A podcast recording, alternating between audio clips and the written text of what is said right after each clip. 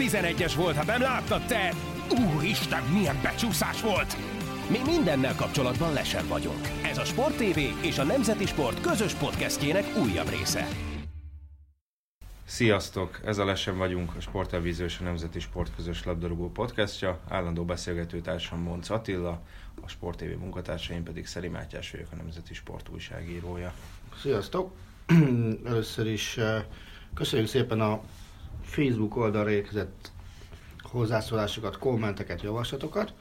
És azokból, Üzeneteket. azt is tényleg, és azokból igyekszünk most párat megfogadni és vagy felhasználni, és rögves az egész műsort azt kezdenénk az Ajaxnak a szereplésével, illetve az esetleges vele kapcsolatos várakozásokkal, hiszen azért ők most főleg az átigazási piacon voltak főszereplők, ugyanakkor a bajnokságban meg úgy tűnik, hogy a csapat meg több kulcsjátékos körüli Herceorca az eléggé rányomja a bélyegét a, a produkcióra, mert ugye hétvégén is nekem legalábbis döbbenetes meglepetésre kaptak egy hatost Rotterdamban a Feyenoordtól, ami azért nem nagyon volt szokás, tehát kb. azt hiszem 40 éve, de lehet, hogy 50 éve nem kaptak ekkora verést Uh-huh. Rotterdamban, úgyhogy ugye kettő-kettőig még együtt is haladtak, és aztán onnan jött négy válasz nélküli Feyenoordból.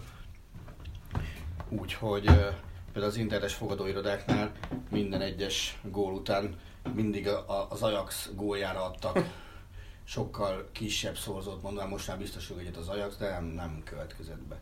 Szóval szerintem például az mennyire játszhat közül az Ajax szereplésében, hogy hogy sok játékosát nyilván kiemelten Frankie de Jongot és Matthijs Deliktet gyakorlatilag folyamatosan ostromolták, ostromolják.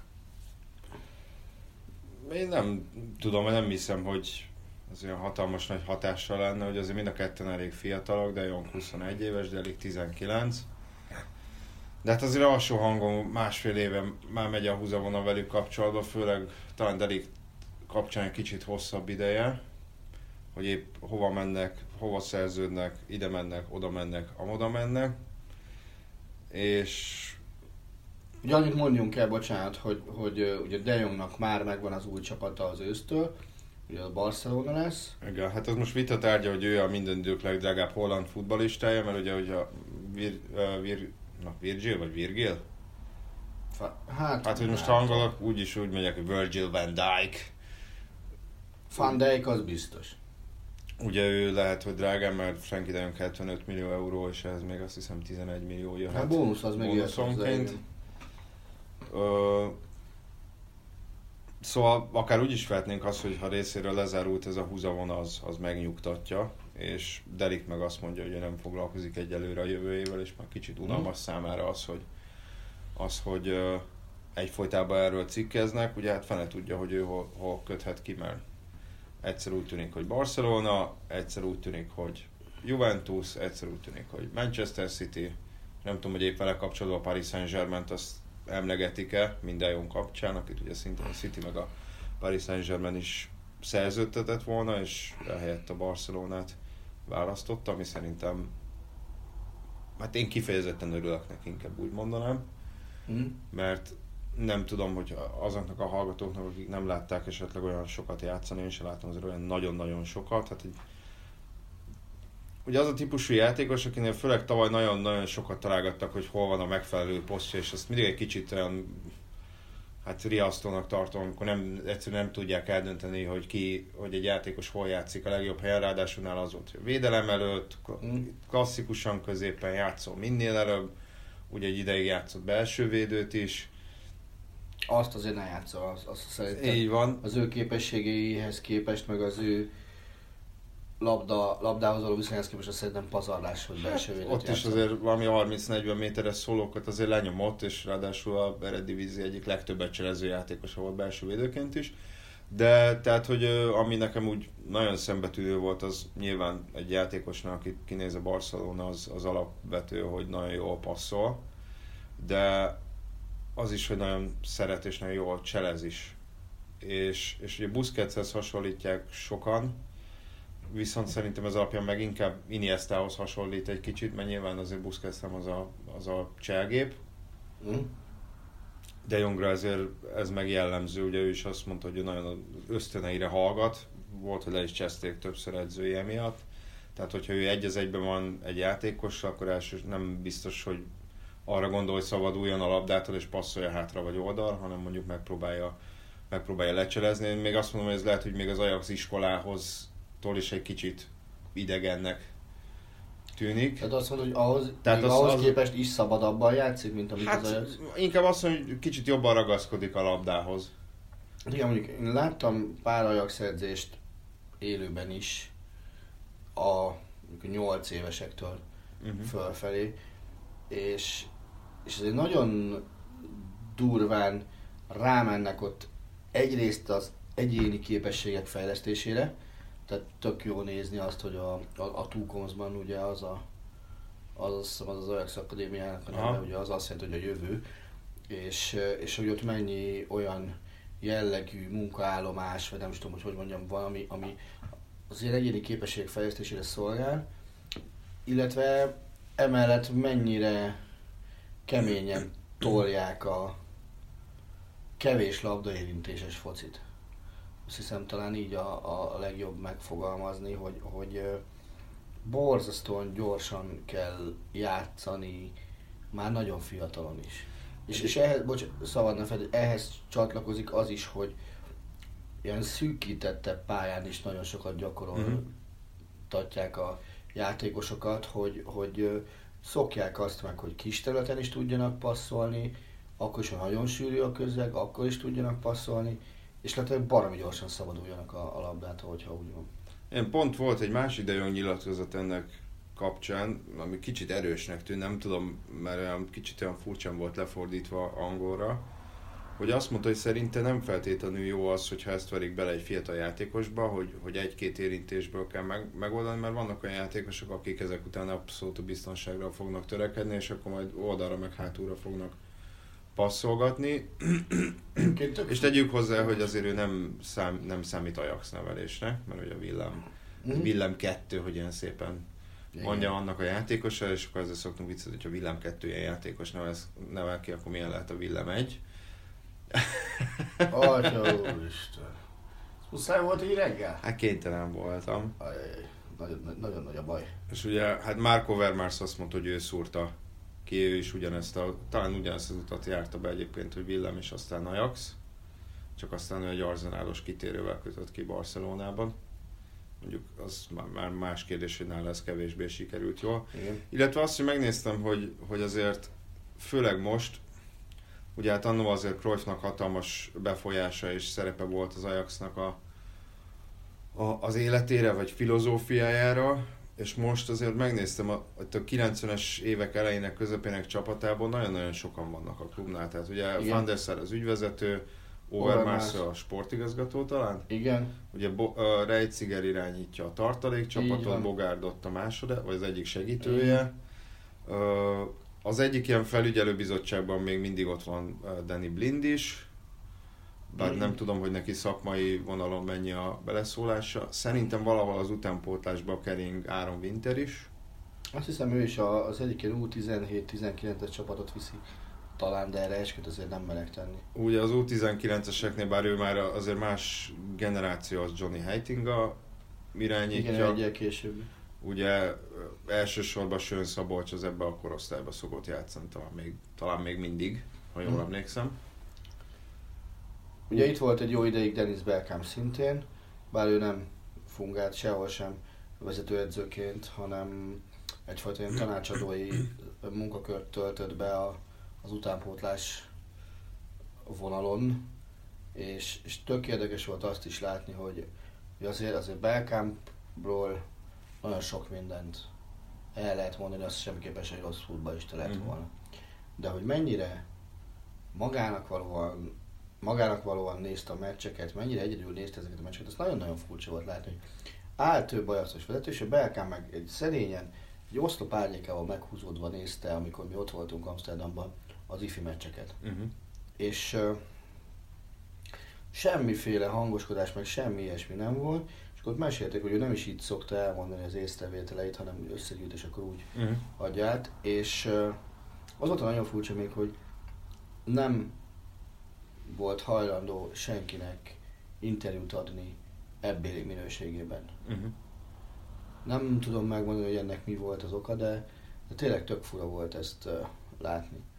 Ugyanakkor az a vonal meg, amit az Ajax képvisel, az, az nekem mindig is szimpatikus, amikor tényleg nagy, a klub nagy eredményt elérő játékosait, akiben van gógyi is, tehát nem csak az érdemei miatt, de visszafoglalkoztatják. Hát igen, ezt akartam mondani, hogy, hogy azért ezek a játékosok, akik ott vannak, de Jong Delikt, nyilván az is fontos, hogy, hogy, láss, hogy ezek az emberek értsenek a szakmájukhoz, csak hogy ezek a játékosok ugye minden nap szembesülnek olyan futballistákkal, akik szintén nagyon fiatalon kezdtek el rendszeresen játszani mm. az Ajaxba, ugye ma elég sokuk még bajnokok ligáját is nyert, hát ugye Fanhaféle csapattal, Igen. és aztán, és aztán uh, utána meg európai nagy csapatoknál kötöttek és ott csináltak maguknak karriert, tehát gyakorlatilag ilyen élő bizonyítékai, hogy, hogy hova lehet innen eljutni. Igen.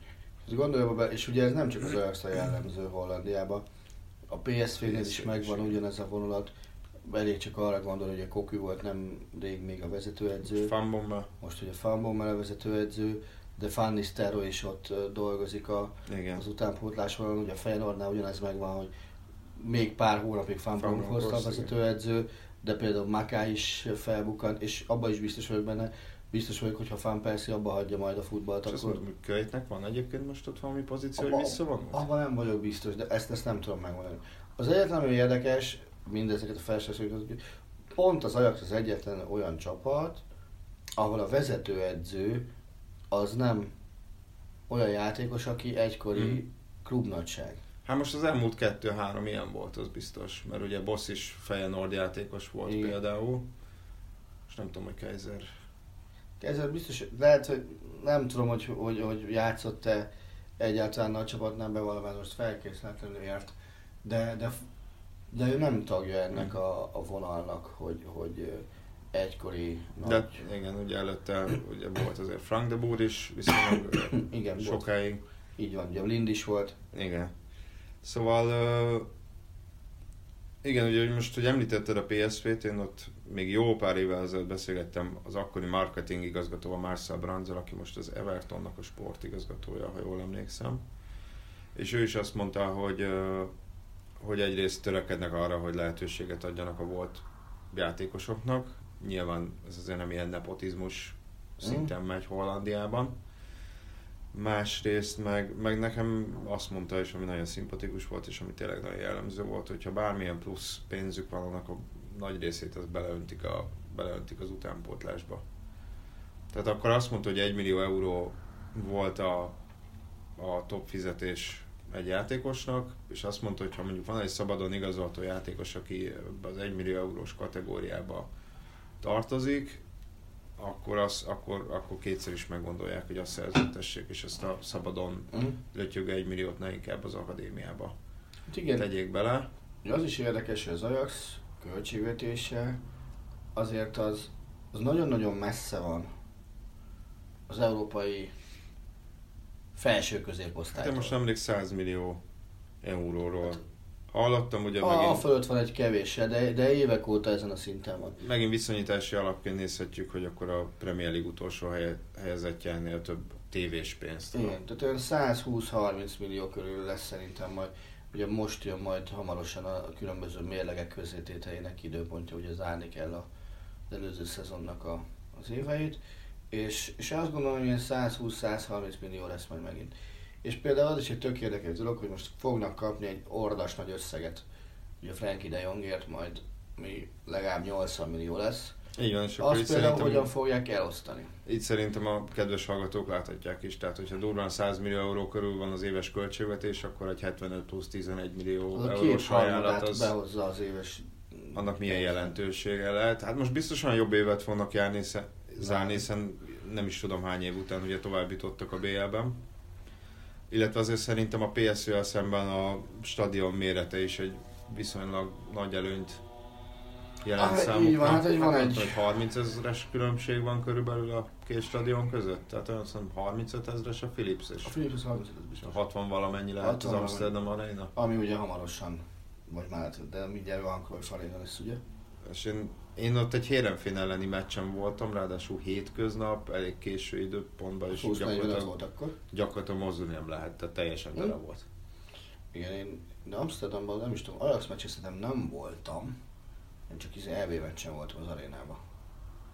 Rotterdamban voltam bajnokin, aha. Igen. Az nem, ott a stadionban voltam, de már nem emlékszem, de az is nagyobbnak tűnt jóval, mint a Fel, Philips. persze, hát figyelj, Feyenoord stadionban azért azt, azt ne felejtsd, EB döntőt rendeztek 2000-ben. Ugye ott a döntő az nem Amsterdamban volt, hanem Rotterdamban. Minden emlékem szerint. És ugye hát itt ez egy kardinális kérdés, hogy mekkora veszteségként fogják föl a, az Ajaxnál Frankie de Jong elvesztését, és ma szinte biztos vagyok benne, hogy Delikt is menni fog a nyáron. Szerintem semmilyenben, mert Ah, gyakorlatilag erre épül az üzleti modelljük, ezekbe, ez be van kalkulálva. tovább megyek. Nem a veszteség van bekalkulálva, hanem a nyereség a vételárból. Hát így van, Mert, mert az akkor ott lényeges különbség van szerintem, hogy te azt kalkulálod, hogy elveszted a játékot, hogy azt kalkulálod be, hogy kapsz érte 80 millió eurót. igen. És ezért szerintem az elmúlt fél év alapján az ők egy legalább egy 50-essel biztos, hogy kalkuláltak. Hát most nyáron azért költöttek, ugyan ugye az egy kicsit talán testidegen volt a részükről, de hát azért abban is van logika, hogy el, elhozták Tadicot a Southampton-tól, illetve Daily Blindet a Manchester United-től. Oké, okay, Ugye de biztos az mentek mind a volt. két esetben, hiszen Persze. mind a két játékos azért Excellence. játszott a holland bajnokságban. Hát Tadic, Tadicnek érdekes mondani egyébként, nem is az Ajax volt szerintem a, a, a Tadicnek a Groningenben volt kegyetlen Aha. jó szezonja. Igen, csak azt akartam mondani, hogy eh, ahogy én olvastam, ebben, ebben meg az volt a ráció, hogy ők szerintem mind a kettő 29-30 év Mm. körüli, hogy azért legyen két-három állandó idősebb arc csapatba, és akkor esetleg a körülöttük változnak a fiatalok, de hogy azért legyen, legyen egy pár rutinosabb. De ez mindig is meg volt ez a módja az Ajaxnál. Én a, a, emlékszem, amikor Blind játszott ugyanígy vissza még öregen az Ajaxba, és utána későbbiekben is szerintem... Hát ugye Rijkaard is ott volt még az, uta- az utolsó BL győzelemnél, Igen. a 35-6 évesen talán. De amikor, amikor ugye a, a Manchester United-del játszottak két éve talán, Ja, ja, döntőt. Európa Liga döntőt, akkor is, akkor sem, Sem. Akkor Sőne? a Sőn az ugye még most is, de Sőn már bőven 30 fölött van. Igen, igen, igen. Tehát, és a másik az, ami, ami érdekelne, mert az én válaszom az ilyen megvan rá, hogy oké, okay, Frankie de Jong elment már. Még a nyáron szerinted esélyes lesz-e még összesen 100 millió euró bevétel az Ajaxnak játékos adásból most a nyáron, és ha igen, akkor ki fog elmenni? De Jonggal együtt, vagy De Jong? De nélkül. Tehát De Jongon kívül lesz-e még 100 millió? Utána én is megválaszolom a saját magam által feltett kérdést. Hát De Jongon kívül szerintem nem lesz. Én, én azt mondom, hogy... Nem egy játékosból kell összejönni a 100 Tudom, tudom. Én, én Deliktet biztosra veszem, hogy, hogy távozik, és azon kívül, vagy rajta kívül szerintem még talán egy olyan ember lehet, aki, aki, aki olyan félig meddig mondjuk alapembernek számít, Mm. és, és távozhat, lehet, hogy Dolberg lesz az, Hm?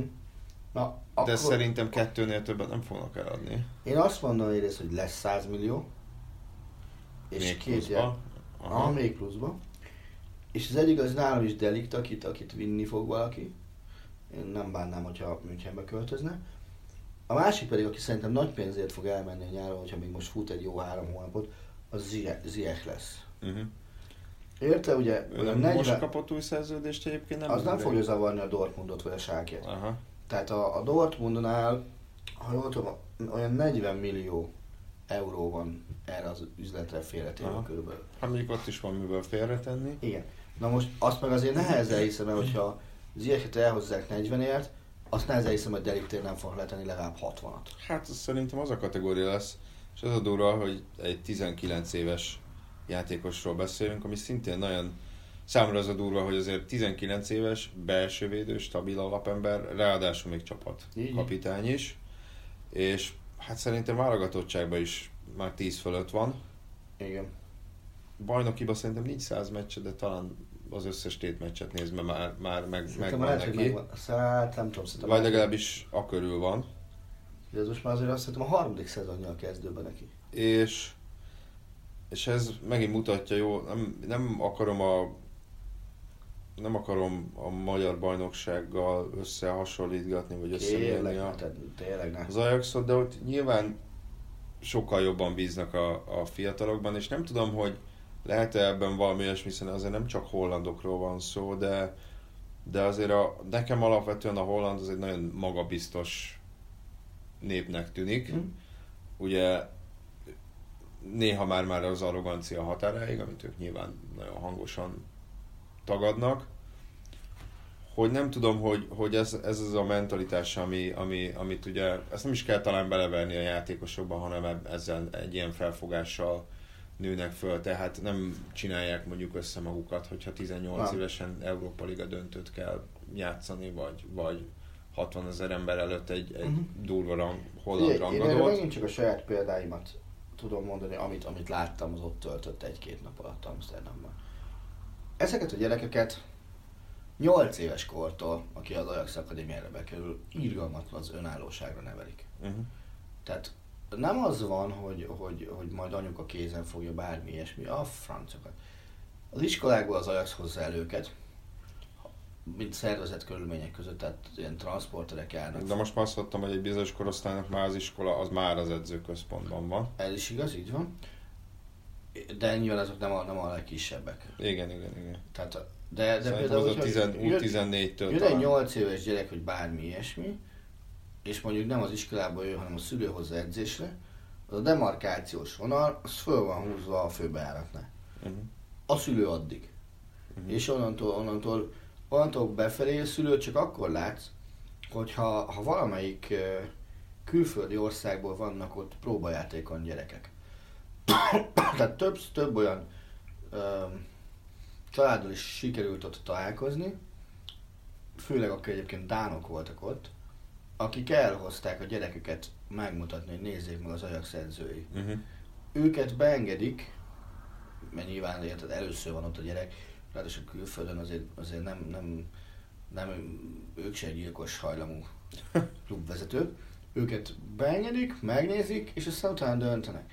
De az, az a hihetetlen, hogy, me, hogy a szülők is mennyire hisznek abban, hogy a, az, ő- az ő 8 éves gyerekükből 10 év múlva majd lesz valaki. Tehát, hogy azért ezt a hitet föntartani, és erre föltenni egy életet, meg egy pénztárcát, az, az, az számomra egy ilyen eh, elképzelhetetlen magasság, talán, talán így, így helyesen Aha. fogalmazok. Hát de azért gyanítom, hogy itt is ugye azért a, hogy mondjam, az intézmény felé nagyobb talán a bizalom, mint, mint máshol. Biztos.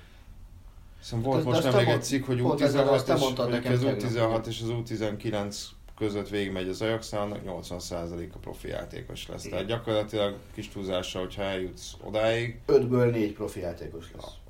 nem feltétlenül nyilván az ajax de ugye jól tudom most a leg a, a, a akadémiákat tekintve Ajax nevelésből futballozik a legtöbb Európa, Mhm. Európa szerte. Tehát azért az már, már egy nagyon jó határt jelent, hogyha ezt, ezt átléped és, és elkerülsz oda. Igen. És nyilván ezt a, a szülő, ezzel a szülők is, meg akár a játékosok is tisztában vannak, hogy hogyha eljutnak ideig, akkor ne- nagy esélyük van, hogy, hogy ö, profi futballista legyen belőlük, ennek minden pozitívumával Rengeteg, együtt. rengeteg szépségről beszéltünk az alex kapcsolatban. Hozzunk elő egy csúnya dolgot. Jön egy bajnok ligája 8 döntő. Uh-huh, Egy Real Madrid ellen. uh-huh. Mennyi százalékot adsz az Ajaxnak arra, hogy negyed döntős lesz? 15. Az a baj, hogy én most már annál is talán kevesebben, pedig a sorsoláskor baromi optimista voltam, de most ez a, ez az évkezdet, ez nagyon-nagyon megrettentett. Uh-huh. Hogy azért, azért a hírenfénytől se kelljen négy gólt kapni okvetlenül a bajnokságba. Aztán a Feyenoordtól hatot. Ez, az, ez volt a legutóbbi két bajnokívnak a kapott gól termése. Tegyük hozzá egyébként, hogy, hogy nyilván azért De Jongnál is nagy kérdés, hogy, hogy ez azért elég nagy szintlépés lesz neki. Én nem követem, vagy legalábbis nem nézem annyira a holland bajnokság meccseit. Akik nálam jobban követik, azok azt mondják, hogy azért a holland bajnokság színvonal azért eléggé csökkent mondjuk az elmúlt tíz évben. Igen, és, és szerintem... Tehát ehhez képest azért nyilván egy teljesen más környezetben kell majd helytállni. adott esetben heti rendszerességgel sokkal erősebb ellenfelekkel szemben. Amellett, hogy nyilván azért Frankie de Jongnak, ha nem is nagy, de azért van némi válogatott belé tapasztalata, és játszott a németek ellen is. Igen. Pont egy ilyen jellegű problémán gondolkoztam, hogy gondolkoztunk tegnap. Oké, okay, persze, tudom, most leszek hülye, de a Bayern és Pavár kapcsán. Uh-huh. Hogy ugye az már fix, hogy Pavár a nyáron 35 millió euró ellenében a Bayern München játékos az a Stuttgartból. Igen. És ugye a Bayern az már most el akarja hozni Stuttgartból Pavárt, ugye plusz 10-ért. Igen. És hogy mi lehet a célja a Bayernnek ezzel az igazolással úgy, hogy... Nem az, hogy Bayern Stuttgart van a hétvégén, és nem az lesz? Már, már a Stuttgartot már agyonvertük. Tehát az már megvan. Akkor hagyom az összeesküvés elméleteimet. Nem, én azt gondolom, és igazából pont arra hajaz, amit te mondtál, hogy a Bayern ezt a tavaszt már arra akarja felhasználni, hogy integrálja a rendszerébe Pavárt, és a szintlépést azt most megtehesse, uh-huh. olyan, amikor, olyan, amikor még nincs nagy tét. Hiszen azért most a Bayernnek még nincsen olyan orbitálisan nagy szüksége középső védőre, vagy adott esetben jobb hátvédese, hiszen Kimik az mindent megold jobb oldalon, tehát döbbenetes, hogy a, a Bayern jobb hátvédje pillanatnyilag a Bundesliga gólpassz királya. Ugye most a 9 gólpassznál jár a marha.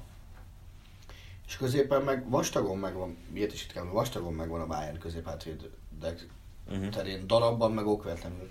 Hiszen azért ott van Hummels, ott van uh, Züle, ott van Boateng, adott esetben ott van Javi Martinez.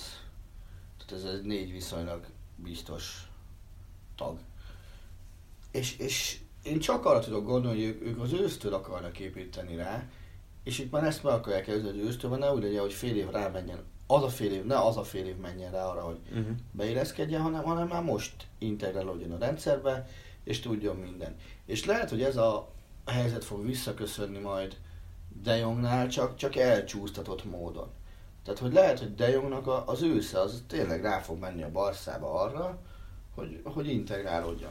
Hát arra és... is azért várjuk ki, hogy hogy néz ki a Barcelona, most még mindig gyakorlatilag minden épkézlabjátékosra hírbe hozzák őket. Te azt elhiszed egyébként, hogy hogy, hogy De Jongot azzal nyugtatták meg, hogy azért gyere... Nem, már féle vacak. Nem, nem, azt lesz annak egy fasság. Szerintem is. A, a, én arra gondolok, hogy, hogy ugye azt is írták nagyon sok helyen, hogy három középpályást elenged a Barcelona nyáron, hogy, hogy legyen helye például De Jongnak is. Tehát azt hiszem Rakitic volt benne.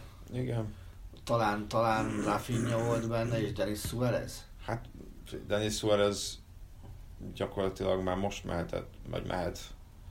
Bár én úgy tudom, hogy az Arsenal nem olyan konstrukciót ajánlott, ami a Barcelonának tetszene. Rafinhától is szabadulni akartak, csak ugye volt egy súlyos sérülése. Mm. Rakitic meg véletlenül kiszorulna a csapatból, tehát neki szerintem egy ilyen viszony, őt viszonylag jó feltételek mellett elengedik, tehát nem állnak nagyon az útjába. És gondolom, hogy az olasz piac az, az jó lehet neki. És hát meg ugye azért volt, volt a szériában, volt a Genoában egy darabig, és még így is azért szerintem van bőven középpályás a Barcelonának. Igen. Amellett, hogy ugye ugye most hát belső védőből is azért akad egy pár, hiszen papíron Lenglet, Piqué, Umtiti, Fermálen, akkor ugye jön ez a francia srác mm. nyáron a Toulouse-tól, ha jól emlékszem. Mm. Ugye ez is már öt belső védő, ami szintén kicsit soknak tűnik. Te, ha te klubvezető vagy, ilyenkor inkább, ha, tehát és ugye delít a célpont. De ilyenkor inkább harácsolsz és bevált, hogy odahozott hatodiknak, hogy próbálsz józan beletással bírni, és azt mondod, hogy vagyunk már öten, nem kell ide több játékos. Hát, nem tudom, a Barcelona kicsit félek józanságról beszélni így az elmúlt évek kapcsán. Nyilván akkor nem hoznám oda a hatodiknak, ha csak nem lenne egy olyan olyan szituáció, ami, ami, amire azt mondanám, hogy hát ez most vagy soha, mert lehet, hogy egy évvel később már szükség lenne rá, és akkor meg 40 millióval többe kerül. És De alap, alapvetően inkább azok nyilván a problémásabb részekre És ha oda hozod, akkor hajlandó lenne mondjuk áron alul is eladni másokat, hogy nyugalom legyen a keretben? Hát nyilván ennek megvan ez az baj, a Barcelona szerintem például a Real Madridhoz képest nem annyira jó eladó klub az elmúlt 5-10 évben. Igaz, most azért Paulinhoval sikerült valamennyi pénzt visszaszerezni, de hát azt a szerencsétlent is egy évre hozta el a klub, és aztán megszabadult tőle, és közben hozta Vidát, tehát akkor minek? Ja, nem tudom, hogy a Barszában egyébként ki és ki mint hogy igazol, de nem mindig érzem azt, hogy, hogy átgondolják, hogy mit csinálnak. Hát pedig és... azért ebben az időszakban nem is egy sportigazgató volt, sőt nem is egy klubelnök volt. Tehát, hogyha most mondjuk ilyen 10 évben, vagy 8-10 éves 8 évvel gondolkozunk, ugye azóta már a harmadik klubelnök van, szerintem alsó hangon a harmadik sportigazgató van, és hát nem is tudom, sokadik edző. Hogyha most, Guardiola, Villanova, Martino, Enrique és Valverde. Szóval nem tudom, úgy látszik ez a Neymar féle pánik, ez még azóta is áll, és gyorsan le kell csapni mindenkire. Bár közben azt is hallottam, hogy Ümtitit meg lehet, hogy eladná a klub, aminek végképp semmi értelme nem lenne, de mindegy, most ugye nem a Barcelona téma, hanem az Ajax. Annyit megemlíthetünk azért, hogy De Jong a Barcelona történetének a 20. holland játékosa, az első az Johan Cruyff volt. És hát itt azért volt egy-két olyan is, aki nem jött össze, és volt egy-két olyan, aki, aki nagyon jól szerepelt, ha nem jött össze, gondolom, most jutott, most olvastam, hogy a Stóka szerződés bontott Ibrahima fellájjal, ugye ő is megfordult a Barcelonába, igaz ő a PSV-től érkezett, és nem, a, nem az Ajax-tól. De szerintem mondjuk Reiziger sem volt egy... Hát csak viszont Bogárd is volt a Barcelona, ez a Fanhal féle Igen. időszak volt, vagy én, én annyira nem, talán még emlékeznek rá, pár a Reed Hesp is szintén. Hát és nyilván a másik szereplő, hogy nyugodtan Kroos mellébe durranthatjuk Kumant azonnal. Így van. Már csak, a, már csak a 92-es emlékek miatt is. Így van, szerintem Koku sem játszott rosszul, Clivert sem. Talán még Frank de Boer sem. Igen, Ronald de Boer csak egy ideig volt. Igen az is döbbentes, hogy... Ugye Nézkenc is volt a országban. Ugye két Deburból mekkora Isten volt a Rangersnél. Igen. Az azt ilyen nagyon nehezen lehet ma már elhinni. Hogy, hogy mekkora. Na de ugye minden ezek ellenére az, a, az a Ajax 2014 óta nem volt bajnok, ha jól emlékszem? Nem tudom. Szerintem, szerintem igen. Feyenoord volt, azóta az biztos egyszer nyertek fel a Broncos-tal, és szerintem a PSV nyerte a többit. Igen. Ha, simán lehet. Na mindegy, Ajaxról elég hosszasan beszéltünk, még ha itt-ott el is ágaztunk, de jön most a másik felvetés, amit te tettél, hogy körül kéne nézni London kék részén is. Így van. Előtte ne kérdezzem valamelyikünk. Kérdezzél te. Jó. A, volt-e valami olyan futballal kapcsolatos dolog, amit gyűjtöttél gyerekkorodban? Már talán már te ebben a sportkártya az már neked a gyerekkorod után jött. Nekem... Vagy poszter, vagy ugye, gonfoci csapat. Gonfoci csapatok voltak, de nem sok. Az első Magyarországon kiadott Lutra album az meg volt, uh-huh. magyar bajnokságról, azt én 1986-87 környékén Aha volt meg, még ilyen baromi nagy alakú ragaszgatós matricák voltak, és, és emlékszem, hogy jegyet lehetett nyerni a vállalatot meccsre, aki visszaküldte a, Aha. mit tudom én, nem tudom mit, két valamiből kellett összeragasztani valamit, és akkor nyertünk jegyet apukámmal, és akkor a magyar-török volt az az első vállalatot meccs, így aztán el is jutottam. Aha. Népstadion szakadó eső 1-0 Kiprich, erre emlékszem. De ezzel ki is lőtted egyébként az egyik kérdésemet, az lett volna, hogy mi volt az első válogatott. ez, ez volt az. Népstadion Kiprich, és a, a, emlékszem, hogy még a, a karé alá kellett bemenekülni, mert olyan rohadt nagy eső ah. volt, hogy, hogy és akkor ugye 100 kilométert autóztunk ezért a meccsért ide, aztán százat vissza. De hát mm, óriási élmény volt így is, tehát ezeket gyűjtöttem, aztán ugye amikor jött a gimnázium, akkor jöttek a futballmenedzser programoknak a Aha. begyűjtései, tehát a, a volt német nyelvű menedzser program is a Bu- Bundesligáról, akkor már azzal szórakoztunk a végén, amikor magyar kiismert az ember játékot, hogy a, a Baunatál nevű kiváló ilyen harmadosztályú csapattal, hogy lehet három év alatt bajnokságot nyerni a harmadosztályban indulva. Aztán ugye ez mellett voltak a kezdetleges Commodore 64-es menedzser programok, amikor még eh, a kocsis, cibor, puskás, különböző keresztneveket ilyen random, random szerűen tette mögé a gép, a, és ezek voltak így a csapatban. Ö, De más, másra nem emlékszem, hogy, hogy poszter az 1-2 volt, a kedvenc poszteremet azt egy, egy Bori nevű osztálytársamtól kaptam gimnáziumba, aki, aki óriási ilyen olasz mániás volt, és megtanult autodidakta módon olaszul, most meg per, talán Perugiába tanít az egyetemen olaszul-angol irodalmat, Aha. és ő volt kint Olaszországban, és, és onnan hozott egy, egy Milán posztert, Aha. ami, ami karikatúra volt, és a, a, és a hollandok voltak rajta. Aha. Hát azon beszarás jól nézett ki. Nem az a klasszikus ilyen kis méretű poszter volt, hanem ilyen fél falat Aha. állva betöltő poszter, és akkor a Fanbasten Hulit Rijkaard hármas volt középen, Aha. és akkor a háttérben még így páran. Az, az nagyon-nagyon sokáig ilyen, ilyen abszolút kedvenc poszter volt, tehát annyira jól nézett hogy még az középiskolában legalább két évig kint volt a falon, arra emlékszem, a, a koleszba Uh-huh. hogy, hogy az, az hogy volt. Izéket gyűjtöttem még, tudod miket gyűjtöttem? Az ilyen nagy világbajnokságok előtti ö, beharangozó újságokat. Aha.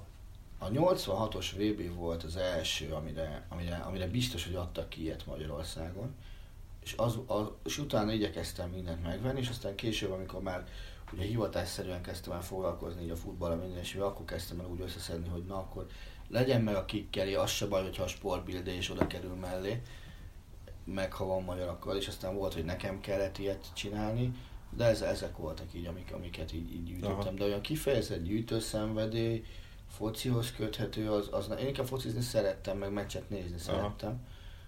Gyűjteni, amit gyűjtöttem, az a matchboxok voltak, meg a sörös dobozok. Aha. Én kosárlabdakártyákat gyűjtöttem. Nekem az első album az a, a az, volt, az lehet, hogy az első Panini volt. Aha, Az Euro 92, aha. ami az én korosztályomnak nagyon sok embernek az volt az első. Basszus. Thomas Doll is benne volt talán. Isten. Meg ugye ott, ott néztem, mindig kérdeztem apámat, hogy mi az a fák, hogy, hogy mi, mit jelent az, hogy fák, Igen. Hogy független államok közössége. Talán az első... Azt elfogadtam, aztán így gondolkoztam, hogy hát jó van, nem tudom, hogy ez milyen ország lehet. Nyomorult gimnázium évzáró környékén kezdődött az az EB, 92-es. És ugye nagyon-nagyon sokat kellett azon gondolkozni, hogy valamiért az volt a tantesteti döntés, vagy a koleszis döntés, hogy, hogy, hogy nem az évzáró napján kellett visszajönni a koleszosoknak, hanem egy nappal hamarabb. Uh-huh. Igen ám, de akkor már mentek a meccsek az EB-n, és, és ugye mi ezt valamire nézni akartuk. És talán tudod, hogy hogy lenne azt megoldani, aztán valahogy megoldottuk, szerintem nyilvánvalóan beeloptunk valami kulcsot.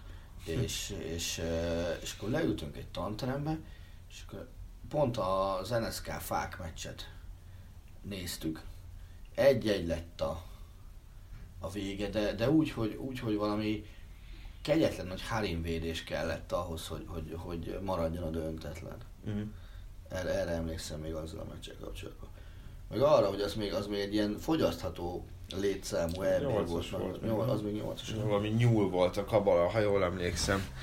Azt már nem tudom. Ja, hiszem, nekem poszterek azok nem nagyon lógtak a falamon. Egy Anna Kurnyikova poszter volt sok. De focis talán nem. Jó. Lehet, hogy a Brazil Ronaldo-ról volt, de, de brazil mezes talán. Aha. Na akkor viszont a második kérdés, hogy azt magamtól kivipáltam véletlenül. Így van, így van. Jöhet Ah. arról, hogy Legyen a harmadik, hű. Na, Az a baj, hogy ez már kiment a fejemből, úgyhogy gyorsan. Akkor... Hát figyelj, legyen az a most nem, nem leszek túlzottan kreatív, legyen, ami a szavazásunk volt, hogy szerinted beválik-e Gonzalo Higuain a Chelsea-be. Ugye ez volt a szavazási kérdésünk, 55% áll úgy, hogy igen, és 45% hogy nem. Én azt gondolom, hogy igen. Nem, nem teheti meg azt Szárri, szerintem, hogy ahhoz egy ilyen kaliberű játékost, akivel tényleg tud is együtt. Kölcsönbe. Tök mindegy, most Igen.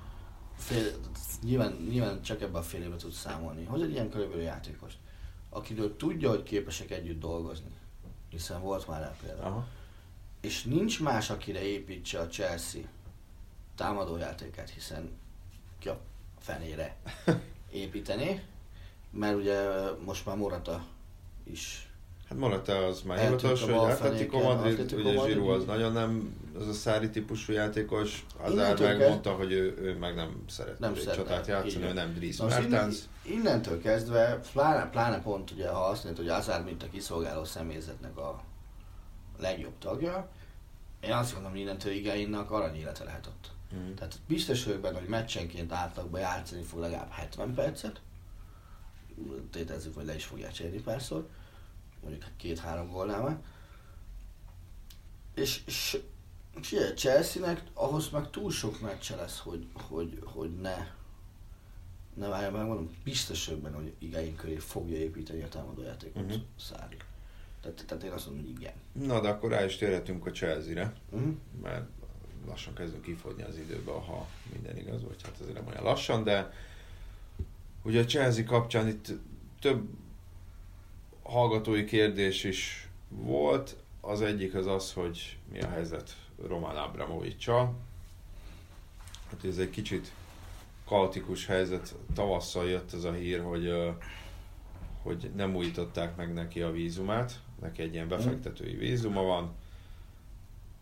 Hát ez gyakorlatilag tartózkodási engedéllyel nek is számít, illetve nyilván van egy feltétel, hogy bizonyos összeget be, kell fektetni Mm. az Egyesült Királyságban, azt hiszem Egyesült Királyságbeli számlával is kell rendelkezni. Ő azt mondta, hogy ez nem igaz, hogy nem kapta meg, hanem egész egyszerűen visszavonta a vízum meghosszabbítási kérelmét. Az biztos, hogy, hogy azok voltak plegykák, hogy elég sokat ültek rajta, és hát ugye azért az Egyesült Királyság és Oroszország között nem feltétlenül túl jó most a diplomáciai kapcsolat, és, és ennek kapcsán is azt mondták, hogy kicsit szigorúbb lesz az elbírálása ezeknek a, ezeknek a vízumoknak. Egyrészt többet is kell az Egyesült Királyságban tölteni, azt hiszem 180 napot, illetve, illetve bizonyítani kell a vagyon eredetét, ami nyilván azért hát elég sok orosz üzletembernél eléggé mondjuk finoman fogalmazva ködbe veszik, hogy hogy sikerült megcsinálni azt a bizonyos első milliót, Talán jobb, ha ezt nem firtatják, szerintem sok helyen. és ugye azóta nem is tudom, hogy volt-e egyáltalán mérkőzésen Abramovics, az biztos, hogy pár nappal később azt mondta, hogy, hogy a stadion nem, nem lesz, vagy hogy nem, Hm? nem lesz stadionbővítés, vagy új stadion, ami nyilván play, a, rögtön elkezdtek plegykálni az emberek, hogy na, akkor most biztos eladja a klubot 15-6 év után. Egyébként az nem igaz, hogy ne léphetne be az országba, mert ugye ez is az volt, hogy aztán pár nappal később beszélt, át a moszkvai, Moszkvába az izraeli nagykövetségre, és megkapta az izraeli állampolgárságot. És az izraeli vízuma egyébként 6 hónapot tartózkodhat Angliában, csak nem dolgozhat, mert ugye ez nem egy munkavállalói vízum. Igen. De tehát azért szerintem feltételezzünk annyit, hogy azért a Chelsea az a, eléggé önműködő, ha meg olyan kérdés van, akkor azt gyanítom, hogy egy telefonhívással azt el lehet intézni, és ő mond egy igent vagy egy nemet. Ahhoz azt meg a telefon meg bárhol fel tudja venni, mert ugye azért a, a mindig kimegy a hölgy, nem a fejemből, Granovskaya? Olyan. Granovska? Granovskaya? Szerintem inkább Granszka. Ugye ő nagyon sokáig dolgozott együtt Abramovicsal. Szerinted a Chelsea-nél most tiszták a hatalmi viszonyok? Igen. Ki a legerősebb ember? Szerintem Granovskaya. És Koldába tudja tartani Szárdit? Szerintem Szárit nem kell annyira, akkor szerintem most én nagyon csúnyán, és nem magyarul mondom, szerintem Szári az ilyen low maintenance edző. Tehát ugye azt mondta, hogy ő nem... Ő Leszar nem mindent, ha hagyják dolgozni, akkor nem Igen, érdekli? tehát Ah. hogy ő azt elmondta, hogy ő nem fog sirálkozni az átigazolási Mhm. időszak miatt. Jó, azért azt mondjuk el, hogy ugye az Arsenal elleni meccs után azért beleszáll. Hát beleszáll, ő azt mondta, hogy nem kritizálta a játékosait, csak tényeket közölt. Azt azért mondjuk úgy jelezte, hogy még ez a keret nem feltétlenül olyan játékosokkal van tele, akik bevülnek az ő filozófiájára. Viszont szerintem ő akkor ő az a típusú edző, aki adott esetben azt mondja, hogy jó, akkor viszont pattintsuk el nyáron Hazard, Mm. vagy Hazardot, most nem tudom, hogy éppen a flamand vagy a vallon kiejtés használjam, és akkor abból hozunk egy vagy két olyan játékost, aki az ő elképzeléseibe belefér, ne az legyen, hogy erről föl költekezzen a klub. Mert visszatérve Abramovicsra, valószínűleg nem akarja eladni a klubot. Chelsea az, a minden igaz, tartozásmentes. Legalábbis úgy tartozásmentes, hogy Abramovicsnak tartozik. Amit ugye azért lehet azt mondani, hogy Abramovics tartozik saját magának, Mm. ez, ez nem egészen így van, de hát ő több mint egy milliárd font kamatmentes hitelt adott a klubnak, mióta ott van. És hát erre van egy olyan opciója, hogyha, hogyha azt érvényesíti, hogy a klubnak, azt, klubnak pontosan a klub anyavállalatának azt másfél éven belül vissza kell fizetni, ami kizárt Az akkor ami, ami kizárt, nem? kizárt dolog, és hát nyilván ö, van annyi realitás érzik, hogy ezt az opciót ő ezt nem fogja érvényesíteni. Azt nyilván el tudom képzelni, hogy ezt a tartozást, hogyha esetleg eladja a klubot, azt szépen beleépítik az árba, és akkor lehet, hogy kevesebb, jóval kevesebb haszna lesz rajta. Ugye teljesen szélsőséges becsléseket látni, hogy mennyit ér most a Chelsea, másfél 1,8 milliárd fontot írnak. Azért azzal, hogy a Stamford Bridge mondjuk kisebb, mint a, az Emirates, vagy jóval kisebb, mint az Old Trafford, mm. jóval kisebb, mint a Tottenham új stadionja, azért az nyilván anyagi hátrányt is jelent basszus, a klubnak. előbb-utóbb megnéznék egy, egy klasszikusan magántulajdonban lévő klub tulajdonos cseréjét, hogy aztán ténylegesen mennyi lesz a pénz, ami egy, egy mondjuk egy ilyen Chelsea kategóriás futballklubot el lehet adni. Nem az, hogy mennyire becslik meg, mindjárt, mert egy, egy nyílbe jutott üzletnél mi a végösszeg. Mert ugye az amerikai major sportokban, a franchise-oknál hallasz különböző mm. milliárdos nagyságrendű összegeket, nyilván benne az ingatlannal minden ilyesmi, hallasz olyan amerikai üzletemberekről, akik kifejezetten sportklubok gyűjtésében lelik örömüket. Ugye az anyagunkat feltöltő Galuska Stan Kroenke-t szokta szídni elég Hát őt lehet. rendesen, hiszen az ő kedvenc hoki csapata az a Colorado Avalanche, és, és nem feltétlenül mindig úgy alakul, ahogy alakul a csapat sorsa, ahogy azt ő szeretné. És, és egyszer tényleg európai fociba cseréljen már úgy gazdát valaki, hogy lehessen tudni a vétel, és abból lehessen következtetni, hogy mennyi. Tehát, hogy amikor van a Forbesnak, vagy bárkinek egy ilyen becslése, hogy mennyit ér a, az adott futball vállalkozás, hogy ez valójában a piacon aztán ér annyit. Ez Igen, ugye azt mondták, hogy a, ugye ezt a City-t hozták fel példakép, hogy a, hogy a, a City a City-t azt hiszem két milliárdra becsülték, Ezt nem tudom, nem emlékszem már. és, és ehhez képest, amikor a kínaiak bevásárolták magukat, valami sokkal nagyobb összeget Mm.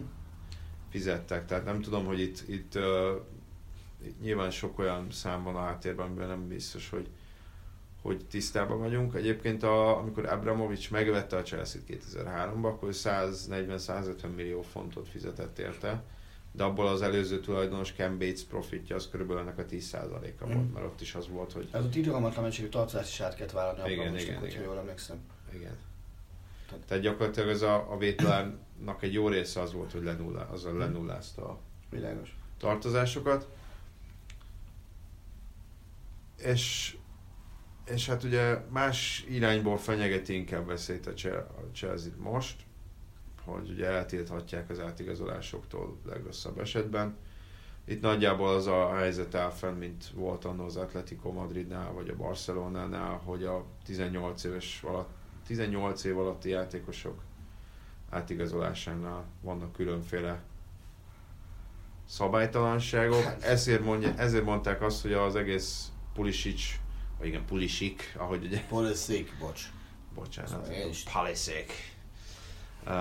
igazolást, illetve Iguain mondani, Iguainnak opciós, opciós megvétel jó van Iguainra, általában azért intézték el ezt a két ügyletet. Most, hogyha, hogyha elmesszelik őket Ah. nyártól, akkor, akkor ezt a két embert fel tudják mutatni. Ezt a klub egyébként tagadja, és hát ez, az a vicces, vagy hát az a szomorú ebben, hogy ugye amikor itt veszik nagy számba fiatal játékosokat, és rohadtul nem tud betörni senki, és ez, még ezért el is meszelhetik őket. Ugye erről beszéltünk, hogy itt vejtsünk szót Callum Hudson Odojról, Ja. aki hát előbb vagy utóbb lehet, hogy a, most ugye kedden vesszük fel az adást, még két nap van az átigazolási időszakból. Uh, Amit én olvastam, az, hogy most ö, januárban nem fogja Bayern München igen, ez a legújabb, amit én is olvastam, hogy nyáron. megvenni. Igen, de ugye nem jár le a szerződése nyáron se a kisrácnak. Nem tudom, hogy akkor a Chelsea hozzáállása mennyibe fog változni ez a fél volt, hiszen most a Chelsea éppen nagyon-nagyon kapar azért, most olyan fizetést kínálnak Hudson Odojnak, ami szerintem egy 18 évesnek, pláne egy játékra, mint őt is, tehát az a valóságtól nagyon-nagyon messzire Igen, heti 80 ezer. elrugaszkodott.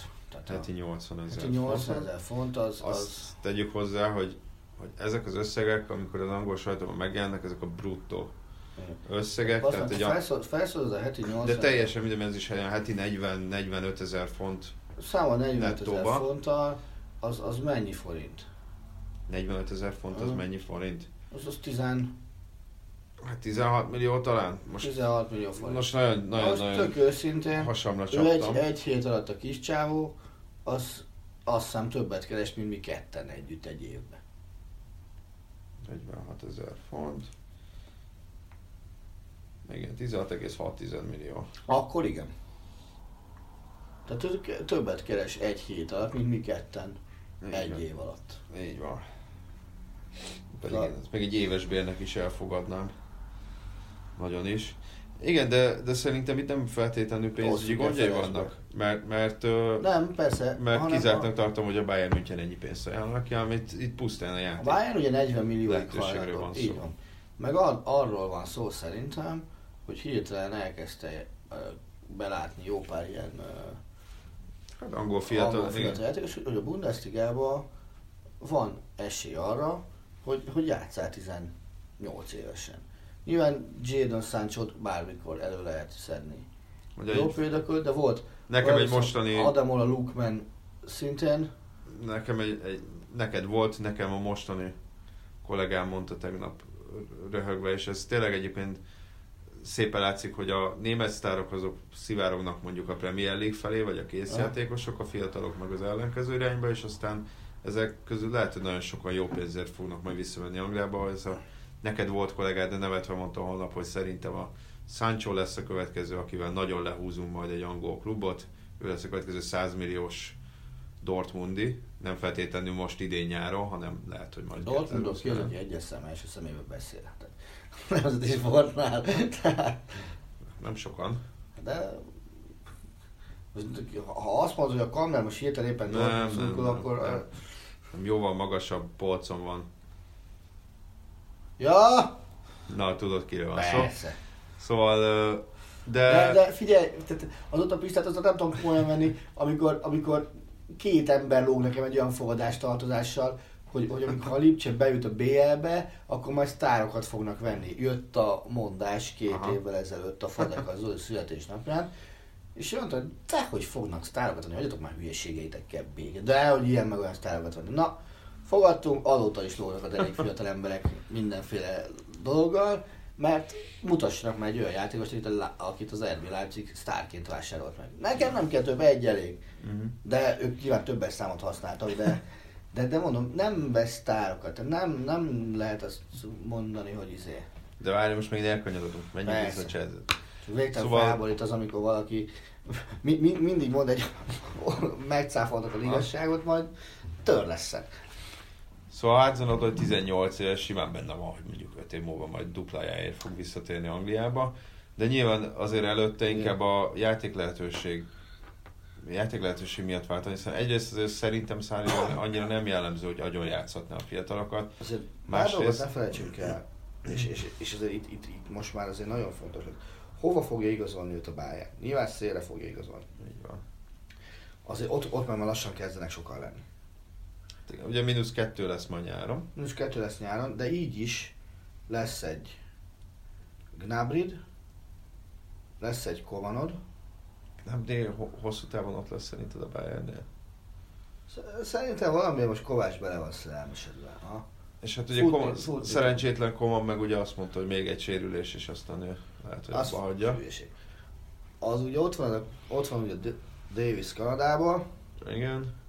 Most így megveszik hudson odoit Ők négyen a következő szezon rajtján összesen nem lesznek, legyünk meg, nem lesznek 90 évesek négyen. Uh-huh. Tehát, és akkor még ugye Müllernek még hol az Istenbe lesz -e, azt szintén nem lehet tudni. Tehát, tehát oda szerintem max. egy ember kell már csak. Tehát nem, nem szabad abba a hibába esni szerintem a Bayernnek, hogy, hogy, hogy túlságosan is azt mondja, minden fiatalt vegyünk meg. Tehát ugye a Hernández is ez a problémakör lesz, hogy, hogy oké, okay, Pavár már ott van, és mondjuk elviszik belső ligába, de Hernández 80 millióért backup védőnek megvenni, az, az, az orbitális hülyeség lenne. Mhm. De csak azért, mert fiatal, azért, azért nem vagyok biztos benne, hogy, hogy kellene rá áldozni. Én most már sokkal jobban szeretném azt látni, hogy a Bayern München akadémiájáról jönnek játékosok. Az egy dolog, csak ugye még mindig a Chelsea-ről beszélünk. Jó, Csak szóval szerintem az egész, Érdekel. most attól függetlenül, hogy a Bayernbe kötök ki, de szerintem ott fog. Én azt gondolom, a A Chelsea Hudson Odoi történet inkább egy korkép magáról a Chelsea-ről. nem, is, nem, nem csak a Hudson Odoi történt a kórkép, az is egy kegyetlen nagy kórkép. Chelsea-nek 40 játékosa játszik kölcsön. 42. 42, bocs. Mondtam, hogy kerek Legalábbis a saját honlapjuk szerint, amit tegnap 40, megnéztem. akkor, akkor legyünk tényszerűek, 42 játékos, nagyságrendet elvált, amiben nem tudsz belekötni. Igen. Uh, 42 játékos játszik különböző európai kluboknál.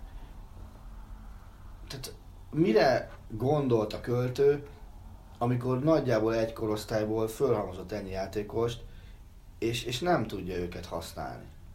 Persze ebben benne van az, hogy Sarri egy viszonylag szűk kerettel dolgozik. Benne van az, hogy, hogy Angliában jó nagy eredménykényszer van a csapatokon, és, és nyilván kell. De benne van az is szerintem az a fajta szűk látókörű gondolkodás, hogy nagyon-nagyon sokszor Angliában nem a játék tudásnak adnak lehetőséget, hanem a névnek adnak lehetőséget. Igen, de a Chelsea-nél szerintem ráadásul az is jellemző volt, hogy tényleg az utóbbi időben az sok olyan edző volt, aki nem feltétlenül mondjuk a fiatalok beépítését tekinti Nem elsősorban a- már, amit mondtam. a-. Igen. É, de az, hogy tehát az a 40 kölcsönjátékos, ez nem egy szári féle probléma, hanem ez, ez gyakorlatilag már évek óta így van. Igen. É, Ez egy klub ezért filozófiai is, probléma szerintem. ezért is lenne nagyon fontos, ugye, amit tervezgetnek, hogy, hogy korlátozni akarja a FIFA kölcsönjátékosoknak a... Igen, és ez nagyon számát- szerintem. És hát ezért Erről gondoljunk már bele, gondoljunk bele, hogy ki az, aki John, John hiszem 98-ban mutatkozott be.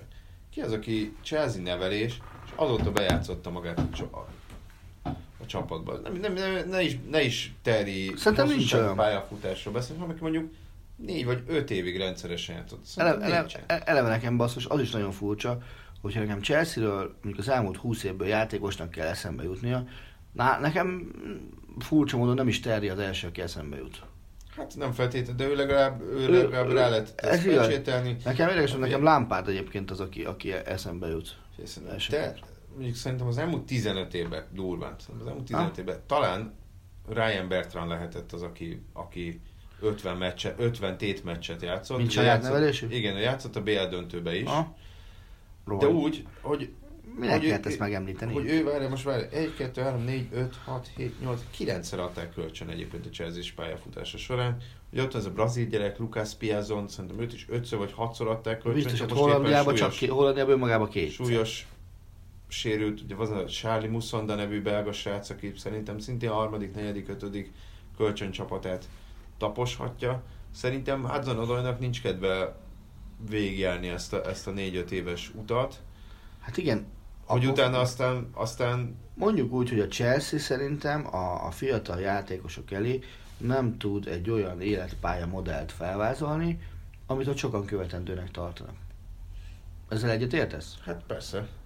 Na. De még azt se, azt, se, azt se mondanám, aztán lehet, hogy valaki megcáfol, még Nathan a két, azt szerintem több mint 20 millió fontért adták el, de hogy, hogy legalább olyan iszonyatos pén- mennyiségű pénzt csinálnak belőle, de még azt sem nagyon lehet Nem. elmondani, hogy ez valami üzleti, tudatos üzleti Tehát a modell. Chelsea-t amit nem tudom, a, nem tudom Anglia ajaxának tekinteni, ez biztos. És ugye most két saját nevelés van még Hudson Odoljon kívül, aki úgy többé-kevésbé játszik.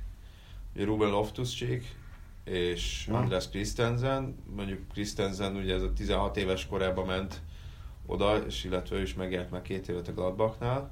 Azt pont akartam mondani. Tehát ő loftus ebből mondjuk egy echte, echte angol gyerek, az a loftus Igen. de mondjuk ketten együtt összesen két bajnokin kezdtek ebbe az idénybe. Illetve még ott van, hú, hogy hívják ezt a Velszi srácot, aki szerintem Ez a ellen, 16 éves gyerek? ellenünk is valószínűleg játszani fog uh, Ampadu, Az. Az játszott, az 18. Vidi- az a Vidi ellen is játszott Budapest. 18 éves, hát mondjuk tényleg még nagyon fiatal. Hát igen, neki van négy meccs ebben a szezonban a Chelsea-ben. Szóval, szóval, hát nem tudom. Most jó persze, ezt nagy mellényel mondom, hogy ha fiatal játékos lennék, akkor nem a Chelsea-be szerződnék, de Akkor- hogyha mondjuk több ajánlatom lenne, akkor nem a Chelsea-t választanám. Igen, És ugye például annó állítólag ugye Kylian Mbapp- Mbappé is volt a. a Chelsea-nél próbajátékon, ez szintén ugyanez volt az egyik fenntartása. Mennyire tenne jót a Chelsea-nek egy, egy ilyen Jürgen Klopp szemléletű edző ebben a helyzetben? Hát, az a baj, szerintem biztos jól tenne, csak, csak nem tudom, hogy a, a köré épített struktúra az, az nem húzná le, vagy, vagy legalábbis nem tenne neki egy kicsit több időbe az, hogy, az, hogy rendes vagy olyan munkát tudjon végezni, amit szeretne. És ugye, hogy Ah. Szárinál is, Szárinál is látszik azért egyre inkább, bármennyire is dicsértük, hogy nyilván azért látszik a stílus a csapaton, hogy, hogy az a futball, amit ő akar játszani, ahhoz még nincs meg neki teljesen a, Igen. a játékos Ennyi Kloppnak is azért kellett Liverpoolnak is. anyaga, ugye. persze. Fontosan. Hát és még trófát ugye még mindig nem is nyert a csapattal, tegyük hozzá. Istenem, idén, idén, idén érje a bajnoki címmel. Kérjük. És 8 B, 8 döntővel. Na, na, na, na, na. Szóval kezdünk lassan kifutni az időből. Van esetleg bármilyen hármat. kérdésed? Na, gyerünk. Tételezzük fel a korlátlan lehetőségek tárházát. Korlátlan italfogyasztás. Azt is tételezzük fel. Ha tehetnéd, jön, jön a kisfiat születésnapja. Playstation-t venné neki, vagy futballlabdát? Hát futballlabdát. Egyértelmű? Ő, ő választás is egyértelmű? Igen, hát figyelj, még kicsi azért, Ah. 5 éves lesz majd így decemberben. Aha. Jó, második kérdés. Mondjuk követed a futballt, ma 30 éve mondjuk, tételezzük fel. Ez, ez sok, de 25. igen. Melyik volt a, egy idényt kell mondani, tehát idény, idényt kell mondani, nem klubot. Melyik idényből tudsz mondani úgy kedvenc csapatot, hogy azt nem Barcelonának hívják? Jó basszus, akkor most így 5-10 idény is De egyet ér csak mondani. kiesett. Az a baj, nagyon összefolynak a, az évek. Körül is írhatod, az is elég. Hogy nem, nem tudom, hogy ez melyik év volt, és akkor, hogy már csak, a, már csak az emlékek szépítették meg, de valamilyen én nagyon szerettem azt az Intert, és mondom, nem emlékszem, hogy én úgy emlékszem, hogy ez a három játékos akkor ott együtt volt, Zamorano, Ronaldo és Roberto Baggio. A Zamorano és Ronaldo biztos, hogy együtt volt ott, mert ugye a Zamorano akkor rakott egy plusz jelet, mert 19-es mez Ronaldo élet, Zamorano meg 1 plusz 8-ban játszott. Aha. Csak már basszus, arra nem emlékszem, hogy a Baggio is- 2002 lett szerintem. Csak már nem emlékszem, hogy Baggio is. Aha. De, de valami nekem Ott egy volt, 2000-es évek leges-leges legeleje rémlik.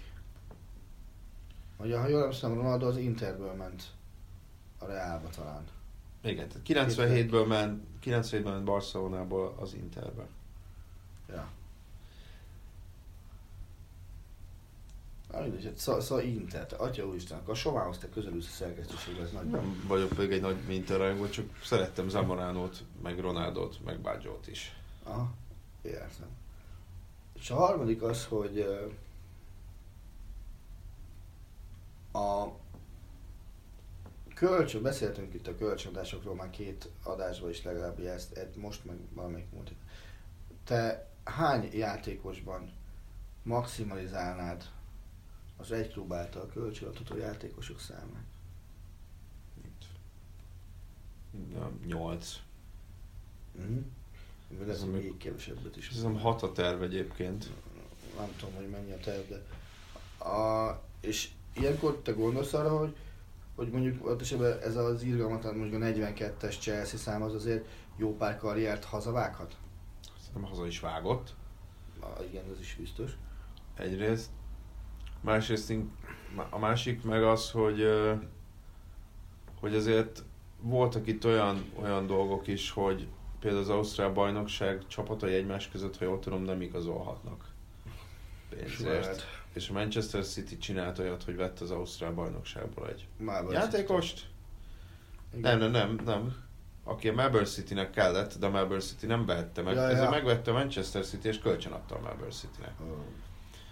Ö- az Ausztrál bajnokságból jut eszembe, olyan neveket láttam hétvégén egy Ausztrál bajnokságon, Sim de Jong, meg, meg Jézusom. Ricardo Krishna, ezek mind, mind ilyen, Aha. Mindig játsz, Ajazba is játszottak, meg, meg ilyen helyeket. Na de visszatérve, azért még mindig félek, hogy ez a kölcsön, hogyha korlátozzák a kölcsönöknek a számát, hogy azt a klubok nem próbálják-e majd úgy kijátszani, mint mondjuk van ez ugye ez a City Football Group, Hm? hogy ilyen kisebb irodalmakat építenek, és akkor ott lehet, hogy nem kölcsönnel fogják passzolni, hanem egymás között adják, veszik a Ja, igen, hogy saját fölépít egy játékosaikat. olyan szatellitrendszer, mint ami akár a Citynek van, akár, az Igen. a, akár a Red Bull birodalomnak van. Igen, Mhm. igen. De majd meglátjuk, de az biztos, hogy ez a mostani helyzet, ez tartatatlan.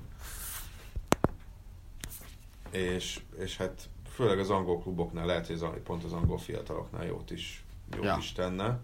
De hát ott ugye azért még a Brexit is eléggé bekavarhat. Hát azt majd meglátjuk, hogy mennyire most viszonylag záros határidőn belül vagy nem. De hát a. Brexit kapcsán az semmit nem lehet, semmi biztos. Azt ezt nálad közelebbről kevesen fogják tudni így a hallgatóságból. Na, igen, hát azért Hogy követem, hogy fele tudja, hogy milyen papírmunkára lesz majd itt szükség. De minden majd meglátjuk majd. Lehet, hogy egy- adásban ennek a sport vonatkozásairól is szót ejtünk. Hát igen. Most hát abban egyébként már változtathat, hogy ha jól tudom, Angliában ugye 16 éves kortól lehet profi szerződést ajánlani, viszont csak az EU belüli játékosoknak. Tehát azzal már a 16 éves spanyolokat, meg olaszokat, meg stb. már nem lehet majd elvileg profi szerződéssel magukhoz kötni, hogyha kilépnek az EU-ból. De tényleg ez a jövő zenéje. Köszönjük, hogy hallgattatok minket, és hát remélhetőleg jövő héten találkozunk. Köszönjük szépen, további szép napot és jó szókalást a hétre. Sziasztok! Sziasztok! A műsor a Béton partnere.